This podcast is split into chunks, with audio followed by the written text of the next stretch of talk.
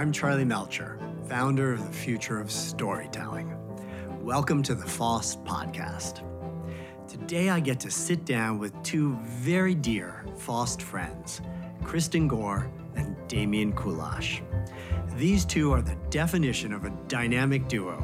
Kristin is a New York Times bestselling novelist, as well as an Emmy nominated TV writer and an accomplished Hollywood screenwriter. And Damian is the Grammy winning lead singer of OK Go, who directed the band's incredibly creative music videos that have been viewed by millions online. Personally, I like to think of them as one of the greatest success stories to ever come out of the future of storytelling, but not necessarily for the reason you'd think. More on that later. Most recently, Kristin and Damian have combined their sizable talents as co directors on their first feature film, The Beanie Bubble, with the screenplay written by Kristin.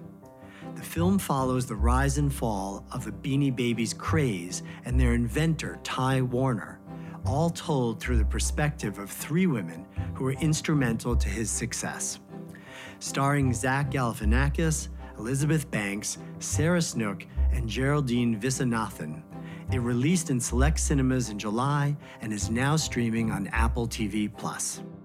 Having had the great pleasure to know Kristin and Damian for many years, I'm excited to get to have a deep and honest conversation about their creative process, the themes of the film, and what it's like to collaborate creatively as a married couple.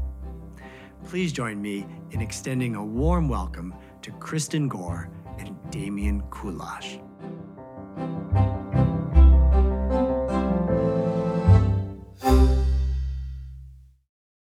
Kristin, Damian, it is such a pleasure to have you two here on the FOST podcast. It Welcome. is such an honor. Thank you. Thank you so much. We're very happy to be here. I want to just start by saying congratulations on how amazing Beanie Bubble is as a movie. I'm so relieved and excited that I loved it when we saw it because it would have made a very awkward podcast if I had to say oh, it was it was interesting or no, I, it was fabulous. What an achievement. it certainly is something. No, it was amazing and um, just congratulations. It's a beautiful film. Thank, you so much. That means a lot that you love it. yeah. It was really fun and and complex and well crafted and a fun ride too. So, bravo! It's Thank a- you. It's, Fun ride is actually like a really big deal to us. I mean, not not that that's a surprise, but making things that you actually want to consume, not just want to have consumed, and not just like feel feel the the intelligence and wonder in, um, but actually like just even when you're tired and and have been dealing with your young children and just need to like tune out from the world and also want to have something smart. It's like a, that's a pretty small bullseye. right. So before we jump into the movie, I thought it'd be nice to start a little bit with your backgrounds, just sort of quickly. Kristin, you're a writer, three novels, wrote for comedies, SNL, Futurama, screenplays, worked with Spike Jonze on Her, great, great film. Um, but you really come to this from a background with as a a writer with words and Yeah. and and experience in movies.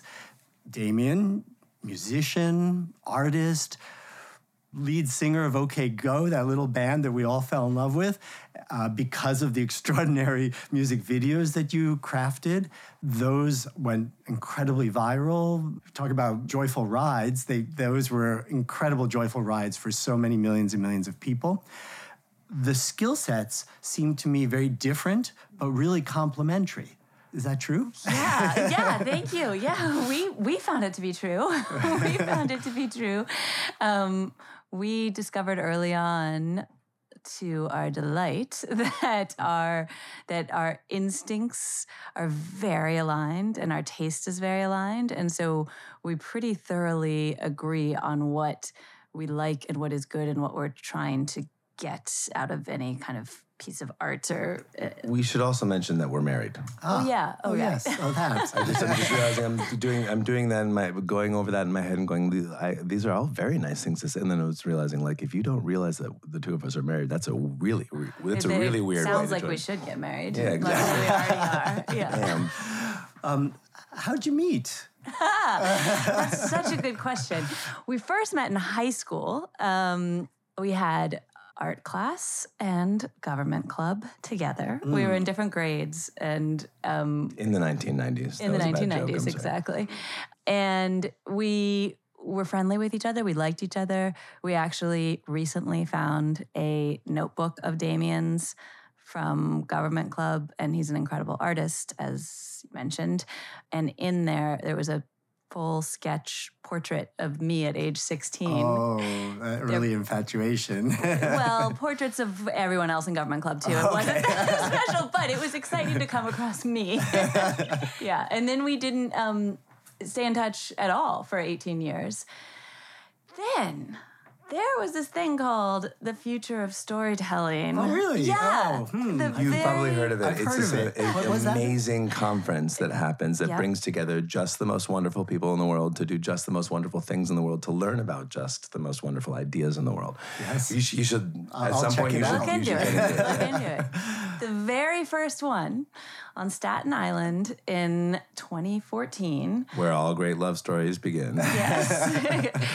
Damian was speaking at the conference. I was uh, happily attending because it would looked so fascinating. She was stalking me. I did not even know he was speaking was because, as you Yeah. may know, there are different paths through the conference. You can choose different things, and I had chosen, you know, different speakers to go to. So I didn't even know. And in the same way that, for instance, I would draw a picture of her, but then do lots of other pictures to cover for Mm-hmm, it. She's like, showed up at the conference, but I'm not going to go to the talk. I see. So I had no idea until the goodbye drinks in the garden, and I was actually on my way out, and someone grabbed my arm and said, "Kristin," and I turned, and it was Damian, Da-da-da-dum. and it was the first time we were seeing each other in 18 years, and we just were very fast friends. We talked for I don't know six hours that night, and we were friends for a year, and then. Um, Got together and got married and had twins. So thank you, Charlie, for make changing our lives for the better in countless ways. All sorts of magic happened at Fost. It's true. this Yeah. perhaps is the best example, but I'm sorry to have derailed your your otherwise um, very factual answer. Yeah, well, it's factual and romantic. I mean, it really worked out for us. Fost has an incredibly special place in our hearts forever. Um, so that's how. So that's how we got together, and then we realized quickly after that um, that we kind of thoroughly agreed on so much about the world and on about what we wanted to make, and um, and yet got there, g- g- arrived at those conclusions almost I, I, I, opposite ways. Like we, very different brains. our brains really are sort of like puzzle pieces that fit together because I mostly work from the back. If we want to make a splash of this size, what's what type of cliff do we have to jump off of, and what does that cliff look like, and what are the last few steps before you jump? Mm-hmm. And I start at the beginning where I'm like, who wants to go to a cliff? What does the cliff represent to them? What's their What does cliff drive? mean? Yeah. and layer forward. And so we kind of put those two things together and we end up in a better place than either of us would have gotten individually, which is a really special and inspiring process and feeling. is there a simple way you sort of describe your creative approaches? Mostly, I, th- I think of it as sort of like I'm not sure what the it's like deductive and inductive, or it's like reverse and forward. I we should we should actually come figure out what those words are. But you know, it's easy to mistake that for being like one is narrative and the other is structural or something. But it's not really true because we found that the way we think. Those same two modes of thinking, sort of going, um, wait, how are we going to get to this end point versus, wait, what's the natural next step from the starting point? You're always trying to connect a, a, starting point and an ending point, and I just happen to always think from the ending point first, and she happens to think from the starting point first. I mean, I shouldn't say always, but that is usually how we find it.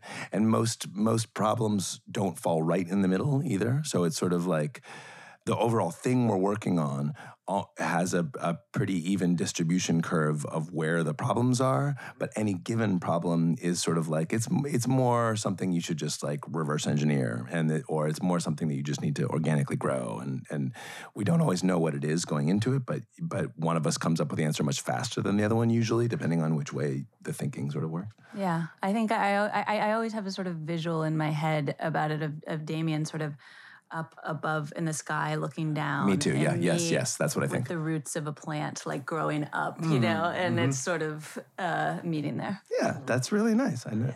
I never knew about that visual. Yeah. That's beautiful. The other, th- uh, another way is I run a spreadsheet in my head, and she runs a Word document. Yes, that is true. There, that's Yeah. a good summary, also.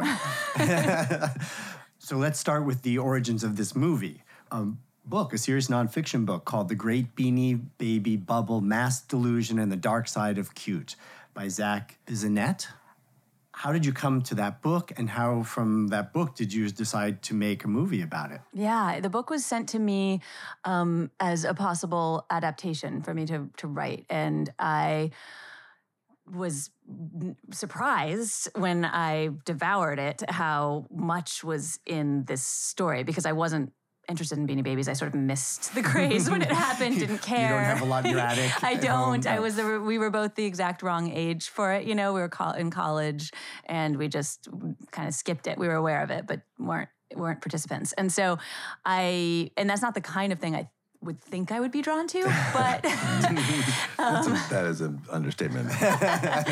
yeah, I'm not big on kind of like consumerist fads. But anyway, I what was the these these women stories that were in the book and kind of document documented these journeys of these three women who contributed so much to the phenomenon and didn't get any of the credit or the money were incredibly fascinating to me and um and so that's that's what I really wanted to dive into. I shared it with Damian, who completely loved it too. And we also really uh, were fascinated by the fact that the this one of the most absurd speculative crazes in history came about because of the advent of eBay and the rise of the internet and this like incredibly specific, exciting time in the mid '90s where there were these bubbles of hope and optimism and all these seeds of now were being planted, and we thought it was all going to go great, and then and then the bubble pops in more ways than one. But um, and so we very quickly realized like this is something we want to direct together, and um, Um, and we went from there. I actually think it, it's a little bit like taking a, a painting and trying to generate a photograph, a realistic photograph from it. Mm-hmm. Almo- because what, what what I found very interesting and inspiring in, in in in how you approached it was that there's this in- incredible wealth of information in the book about about, about the this specific episode, but what we were seeing in it was in it was was how telling it was about humanity and about America and about consumerism, about all these things that like are underlying the whole thing, underpinning the whole thing, but aren't the story of the book. You know, the, the, the story of the book is basically about economics and about these individual people and but sort of just like little bits of it. And you have to take all those sort of brushstrokes and try to get it to become a much more linear story. And um, I, when I was doing spreadsheet, you know, I was like, I, I was going through it, going like, um, all these amazing facts and blah blah blah, and sort of how how do you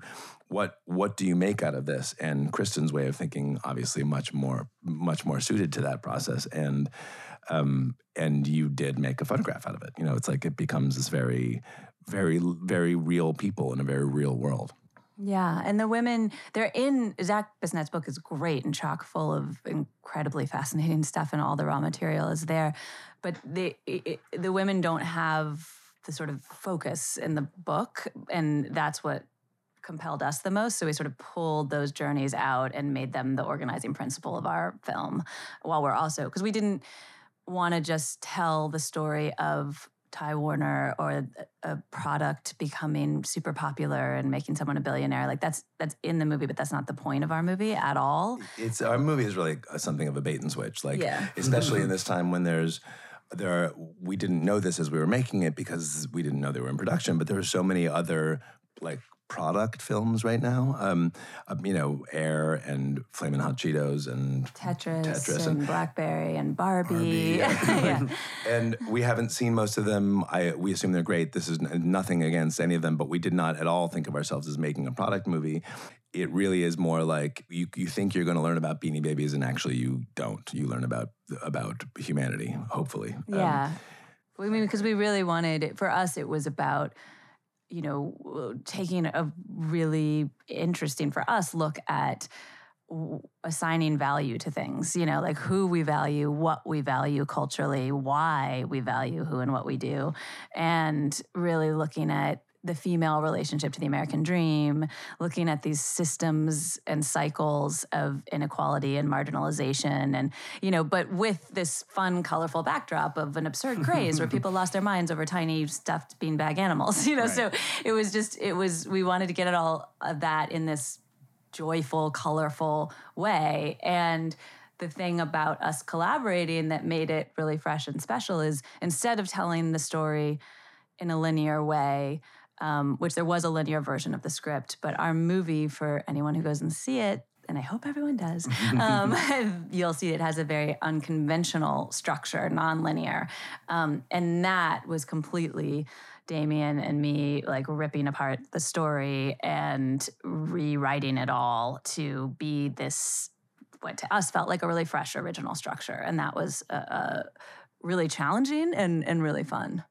And you did that so that you could run through the emotional arc of these three stories in parallel instead of chronologically in sequence where it would Exactly. feel repetitive. what we noticed was this same pattern keeps happening in little factoids in this book and in little in, in little pieces of information and um, that was the thing that was that made this not the interesting story behind a sort of trivial pursuit answer you know like that this isn't just how crazy could America like how do we get to this crazy point? It's this is the, the these are the crazy that we do every day. I'm not sure if my grammar even works here, but like that, that the mundane daily life crazy. If you add it all together in certain circumstances, it it, it just it makes Beanie Babies like it makes this insane um, uh, speculative craze out of out of like um, mass-produced tchotchkes. Uh, you know, like it is it, like the most crazy stuff can come from the from the most sort of everyday mistakes. I would I would say like the basic premise of of the American dream is sort of is like somewhere out there you're gonna like too good to be true is possible. That you're the one who's gonna like crack that code and and Your five dollar purchase is going to be worth two hundred thousand dollars. Right and and and that that is um, when you when you step back from it and go how did how did all of america think that these mass produced things were somehow scarce and valuable and going to put their kids through college? The internet was making it appeared to be making it possible for all of the for us to sort of skip around like just a little too good to be true right? And in fact, to some degree, your success is part of that. attributable to Yeah. that, right? The viral nature of your videos made you famous, and Yeah, I mean, this we actually had this discussion the other day. Is sort of like how how do you how does one feel about social media today, or about like virality and all that kind of stuff? And I I remember in 2006 or seven be, being interviewed about the power of YouTube and thinking like. And being able to say with no with with, with no irony that like this is just going to democratize the way that we all make things, and now a good idea like there's no gatekeepers, and a good idea had in your backyard can vault your band from I remember saying that a bunch too. right. And and it was and it's and it wasn't wrong. It just it failed to like that that that uh, democratizing power doesn't mean it's going to become um, more sane or more fair. Like that's a, an amazing thing to tell a story about. If you could only think of the one little moment where you could actually put that all like if you could you could see all of that at once. And you know that like then to read this book and realize oh my god all of that is the beanie baby thing. Like like that beanie babies wouldn't have happened at all if it hadn't been for the advent of ebay. And what the the all that happened really was that like that the type of investing mistakes that people normally need five hundred thousand dollars or you know a ranch somewhere Everybody could do now. Like now, now anybody with a with a you know a phone line and five dollars could could be part of it. And so everybody could see everybody else's transactions, or at least a huge number of other people, and and it moved that type that sort of like it's too good to be true thinking into a new class of people, and it, that was going to happen to some small weird product. It had to have a little bit of false scarcity to it, or you know, it had and and it had to be less than ten dollars, but it didn't have to be stuffed animals. You know, right. You remind me of one of my favorite like moments in the movie, which because it was just so funny, and it's that moment when the young 19 year old is showing Ty eBay, and we're waiting for the photos to load because it's an early version and it is taking forever. And it finally comes up and he says, Wow, so fast. Yeah. Everybody dies laughing. But it was just like to recapture the innocence of, you know, the internet at that moment in time or the excitement for it. The movie watches really smoothly, but there's a lot of complexity. Um, you have three voiceovers. You have these three main characters. We're jumping back and forth in time throughout.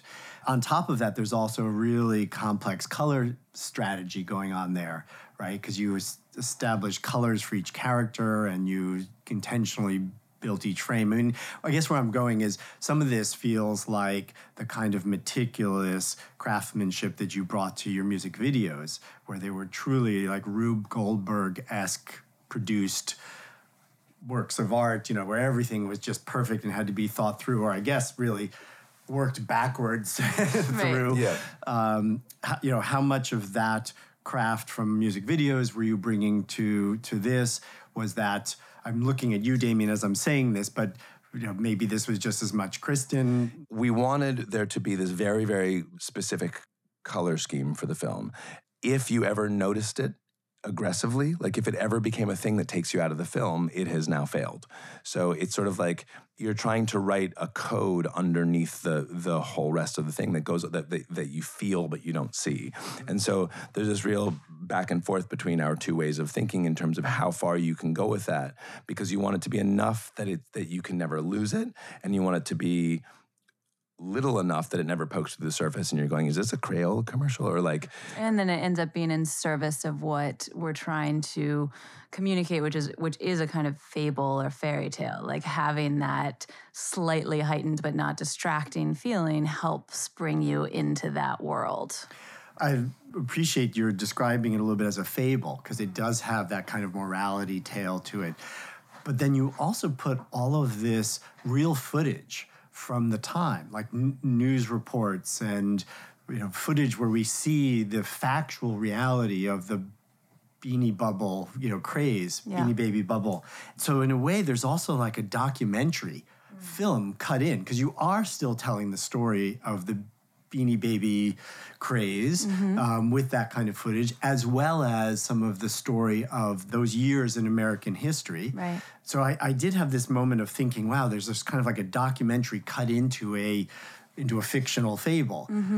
Was that intentional? Were you, you know, there's a lot of that footage there. Yeah, no, it was intentional because we wanted to honor what the the anchor craze was for the stories we were telling. And we also wanted to contextualize it in the cultural and political companion pieces that were happening and unfurling at the same time. And mm-hmm. so for us that was really important to make sense of it all in our brains and souls as we were exploring these stories. And and they ended up being helpful signposts too because of how we have this time shifted narratives and this unconventional uh, nonlinear structure, then it is helpful to see some of that documentary footage of the actual craze. It's also helpful to see some of the political things going on at the same time to orient the audience in time as we're switching around. So for us, it was just a way of telling the story in the most thorough and complete and interesting mode possible, in our opinion. And it was fun to have that kind of stylistic variety, really. What- But well, well, hopefully it feels of a piece. um, I'm very glad to hear you ask about that that documentary footage. Mm, Seventy or eighty percent of that we filmed ourselves. Oh, It, really? um, all of the events that are that are depicted are real um, th- in terms of the news stories, but th- most of those news anchors are actors that we had to hire. A lot of it we were recreating actual archival footage you know i mean and we show that the scene of the couple divorcing in a court in las vegas and having to split up their beanie baby collection and there's a real photo of There's that a very couple famous real photograph. and and we could not we did not use that real photo but we recreated that real photo Yeah, so, so, the we did inset that. photograph in that is not, is uh, looks very very similar to the real one, but is that we had to shoot ourselves. yeah Okay, but there's another set of, of documentary footage which has to do with what's happening politically. Right and that's what All i was that is real, talking yeah. about Yes, that like that all real Shot where uh, over the shoulder we see on the television Clinton impeached. Right. uh, which to me was a tell uh, because I realized that there's another story going on here. We talked about how the internet was an important part of your personal backstory, Yeah. Damian. Kristin, there's a story here about Bill Clinton as president and his impeachment and you know some people have said that actually it was his infidelity and impeachment that led to your father Al Gore not becoming the president the mm. next president. And I wondered if you saw some some parallel there between Ty's story and Bill Clinton's story.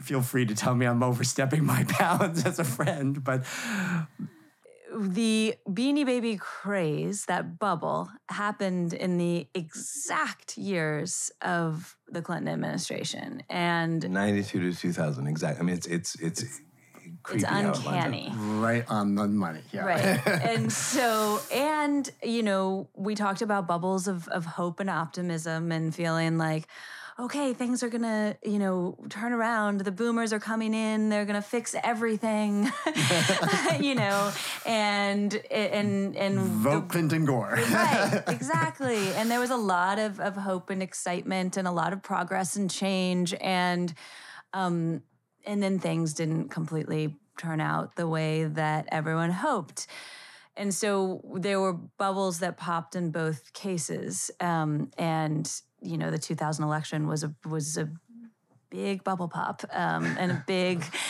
big disillusionment, a big letdown for democracy um, to have the Supreme Court intervene in the way that they did.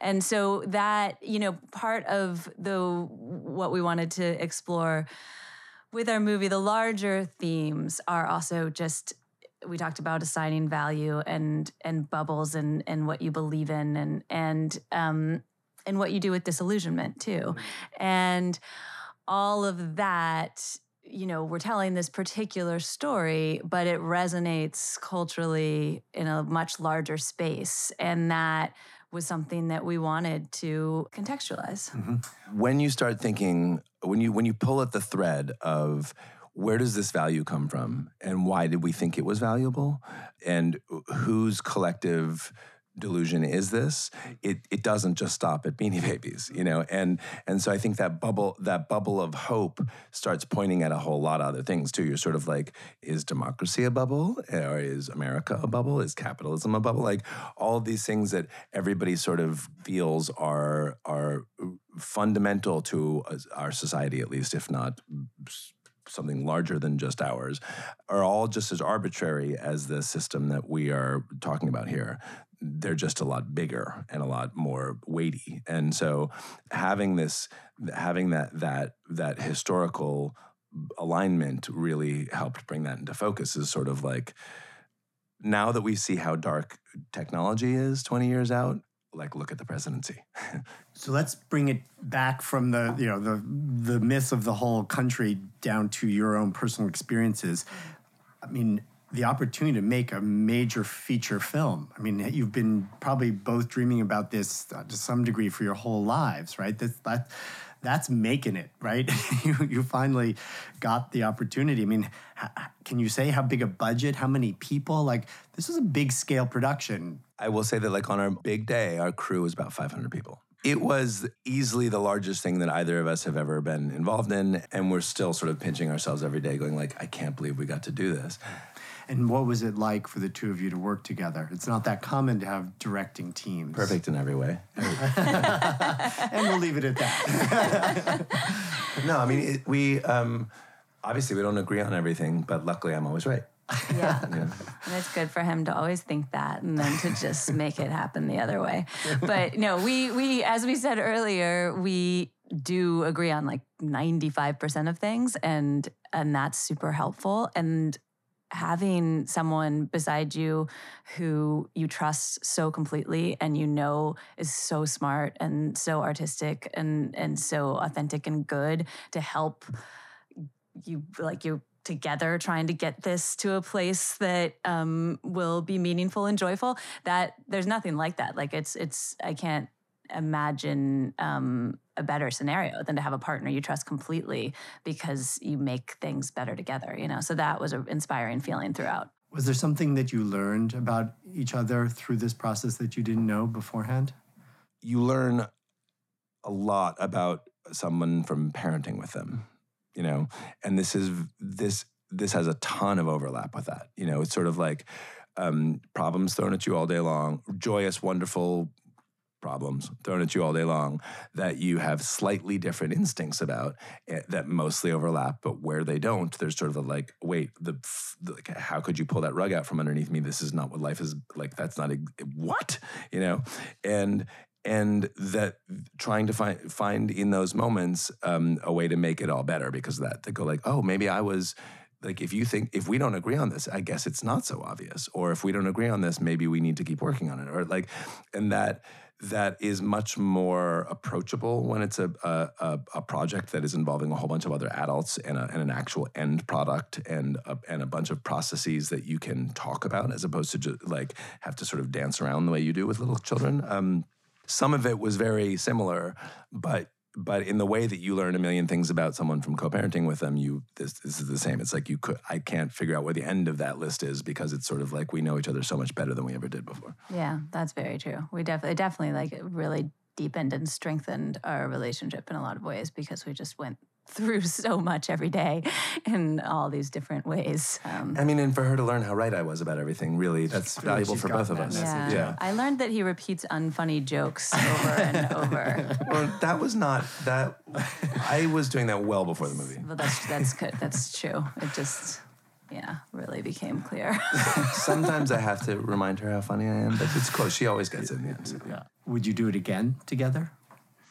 I think so. We we really are. I mean, you should answer too. Like we really, it was so exhausting and so depleting that we were just enormously burned out at the end and needed a really big break. Um, we're still in that, in that, but we're also really happy and proud of what we made and are excited to share it with the world. And it feels the fact that we were able to make something together that really delivered on the vision. Right. Um, that feels like such a coup, you know, and so we don't take that lightly. You know, we know that's special, a special feeling for us to have, and we'd like to to um, to repeat it. I'm sure, but it's also such a huge undertaking uh, with small children that it's not you know we're not going to rush into it again because we have to be very thoughtful about how we do it. It's a it's a huge commitment. Should we be lucky enough to have the opportunity to do it again? Of course but that's does that sound accurate to you Damian?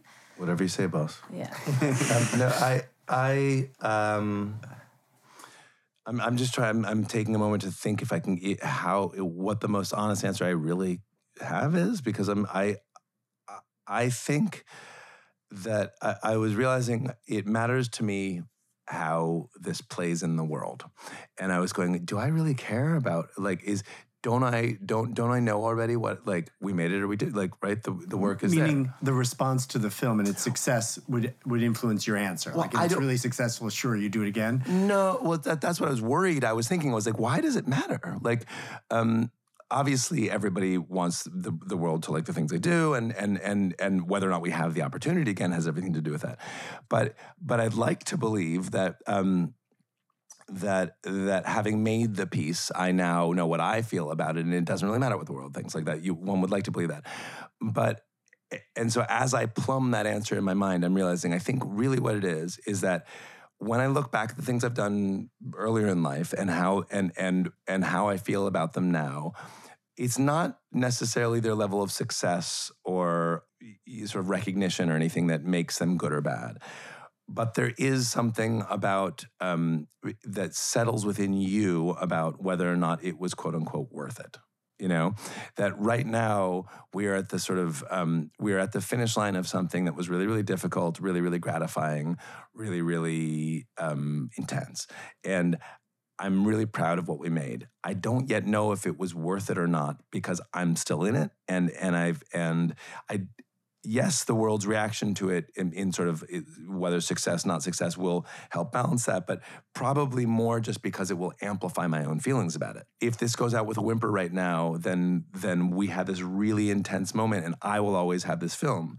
But if it becomes the thing that that I that we wound up we wind up talking about at dinner parties for the rest of our lives, then like it's going to be much bigger part of us, regardless of whether or not it has any, you know, whether or not it made anyone any money. It's going to take a while to know how we feel about what the, what like it was just too intense of an experience to know if these are sunny memories or or dark ones yet. I, I wonder too, particularly given the conversation we had a few minutes ago about the change in making things on the internet, the download speeds and the, the ability to add images and all of that, how technology is going to transform the craft of filmmaking over the next few years. Um, I Well, mean, yeah. it, the 500 people and three months and giant sets and big budgets and all of that might be we're maybe just a few years away from it being you two and an AI sitting down and making this I mean, movie. let's hope not. And we have uh, several strikes going on right now about a lot of those issues, and we're in full solidarity with the Writers Guild and with the actors. Um, so we, uh, you know, there's a lot of of exploration and resolution that needs to happen before anyone gets back to work making anything, because right now it's. Uh, uh, an unequal and um, really immoral situation that is in search of resolution. resourcefulness is sort of at the heart of creativity. There's no question that that technology will change. uh, You know, it does change what resourcefulness means, and that has been, uh, um, for me personally, a big, big part of of being creative over my whole life. Is sort of like, what is this tool, and how do I play with it? The the incredible speed with which which technology is changing will change what it means to be resourceful on the other side of that, there's this sort of like our current understanding of AI is that it is it aggregates and finds patterns in existing human work that suggests a very depressing future of non-growth. That basically you can have as many poems as you want for the, for all of the rest of time, and all of them will be identical to the poems we've already had. It would be as if a major studio just kept remaking the same movies over and over. Can you imagine any studio that would do that? How, how strange that things would change to that state of affairs. yeah, yeah. that would be bizarre. Yeah, I mean, isn't that to some degree what we've always done, right? The, Yeah. the great stories we, we retell in different forms over and over again. The optimistic view, of course, is that it's just another very superpowered tool and that we humans will still keep control of it. Right, like- and it'll help us continue to tell stories that are human and emotional and resonant. Like the way we control social media, right?